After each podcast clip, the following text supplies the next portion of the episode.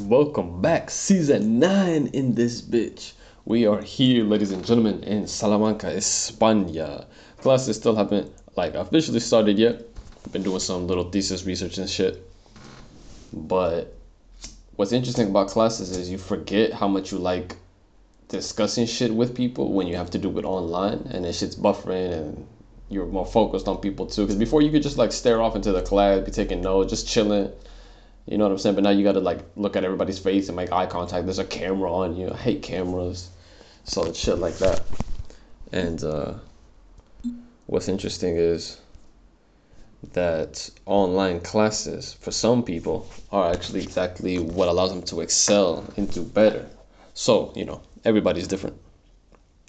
I have some notes for this intro, like a range of shit. One of the first things I have written down was like sweeping and music. The other day I was um sweeping my apartment, a few of the rooms because it's, it's it's like a like a tile. Like I haven't really seen carpet in any Spanish homes, and um, so sweep and then mopping. But I always liked sweeping. I hated mopping. I thought mopping was always kind of stupid. I hated that, and like I feel like I would make more of a mess than would actually be beneficial for. So that's something.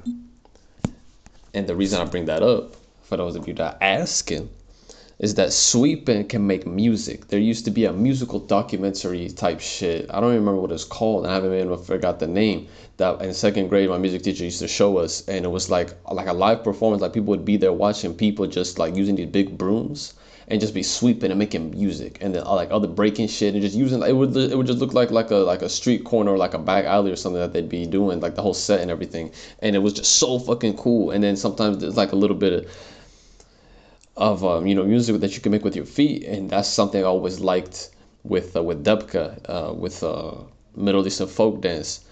And um, it's really cool because you get to see it, you get it's dancing but at the same time there's creativity attached to it. There's like a form there's structures there's different types and depending on the country as well um, there's a lebanese one that's a little bit different than a palestinian one and i think syrians too.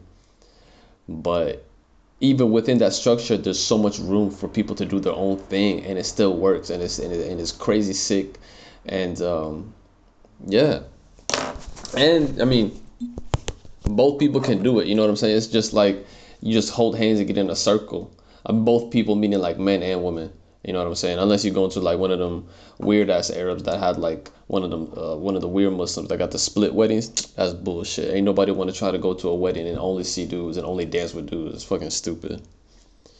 But yeah, it's little. I guess like it makes me think of like the Irish dance too. You know what I'm saying? With the especially with the shoes and the wood, it's like going crazy that's a funny thing too though if you think of those like those types of dances just in general ireland and the middle east ireland and palestine at least you know with politics it's um you know with, between their movements there's been solidarity and also even an occupation law that ireland passed. Like they weren't going to import shit from israel because it, they had passed a law that they're not importing goods from countries that occupy other territories. So that goes back to like the whole like boycott movement. But it got me thinking like if a boycott movement is really good, like if I'm an Arab with an Israeli passport, you know what I'm saying? If I'm a minority in that in that regard, and I'm trying to sell shit, wouldn't it be leaving and being labeled as an Israeli product? So wouldn't then my shit get boycotted because they're trying to benefit the other Arabs that don't have the Israeli passports? I mean, it's just a kind of weird, it's kind of a weird thing then. Something I was reading today was talking about, you know, the barley supply could be pretty fucked up because of climate change. That's gonna fuck up a lot of people's beer.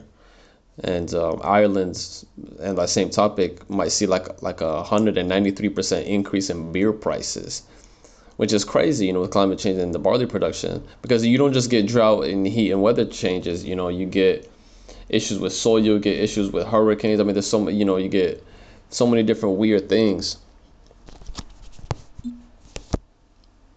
But that's something we've kind of been growing up with, though like at least you know kids like me growing up with climate change in school education, talking about sea levels. You know, we've been always since like the fourth grade, third grade, talking about Miami being underwater and shit like that. And it's, I mean, so far not really. And then icebergs, you know, melting. Then that's gonna how those icebergs melting and not being cold enough means we got more water gonna gonna start floating around. and I think that's one of the reasons why we, not only does this this generation Z have a lot more anxiety, but it makes a lot of sense when you're growing up with climate change anxiety. Because yeah, there's always been some fear in different societies for different issues. Like you might have been growing up during the bubonic plague and everybody thought you were gonna die because of that. There's so many different things we're always worried about being killed off from because you know we're humans and we're trying to survive. But yeah, we even talked about elementary school like the rivers and the manatees and the health through that and shit. And now there's like rivers and elephants dropping all over Botswana. Is that how you pronounce the country? Botswana, an African country and uh, yeah, there's just like different pictures. There's a bunch of elephants like just drop dead out of like nowhere, and now they think it's because of the toxic algae, algae, algae, A L G A E. I never know how to pronounce that actually. I would always read in the biology books, and I just forget. I guess. Yeah, that's fucking weird. And it's you know it's a lot of things to be stressing out over, but it's like following in love with the solutions and not dwelling on the problem. Meaning, we can sit all day and cry and complain about what steps or what problems are there, or we can use all that energy to really be pushing and looking at all the possible solutions. So this is a clear case here of knowing the problem and knowing how to take steps against it on micro and macro. You know, there's difficulty in implementing, of course. That's the only that's the only thing here. But we know what is going on and we know ways to mitigate that. Now, there's difficulty implementing for a bunch of reasons politically, economically, socially. Uh, just, you know, that's off the charts. But it goes back to like local, you know, thinking thinking global but acting local. And yeah, it's just it's part of our micros and macros, this whole anxiety and climate change thing. Is because we're all suffering under this macro, but we all have different micros to play. And we just have to have trust in those doing their job to do it and then to do yours and do ours. You know what I'm saying? Just like the lighter that uh, came with the pack of tobaccos, the little clipper lighter says, Nuestra generación, nuestro momento. It means our generation, our moment. So if y'all believe in that bullshit, then light up and let's figure out some solutions. Take it easy, y'all. Thank you for listening. Share this with anybody you think might like it. Uh, Twitter, uh, Captain Hummus, Instagram, the Captain Hummus, Unfiltered Vitamin Z has an Instagram page too that I need to start uploading shit on. But yeah, reach out to me always, anytime for any conversation. You know I like to keep this shit rolling.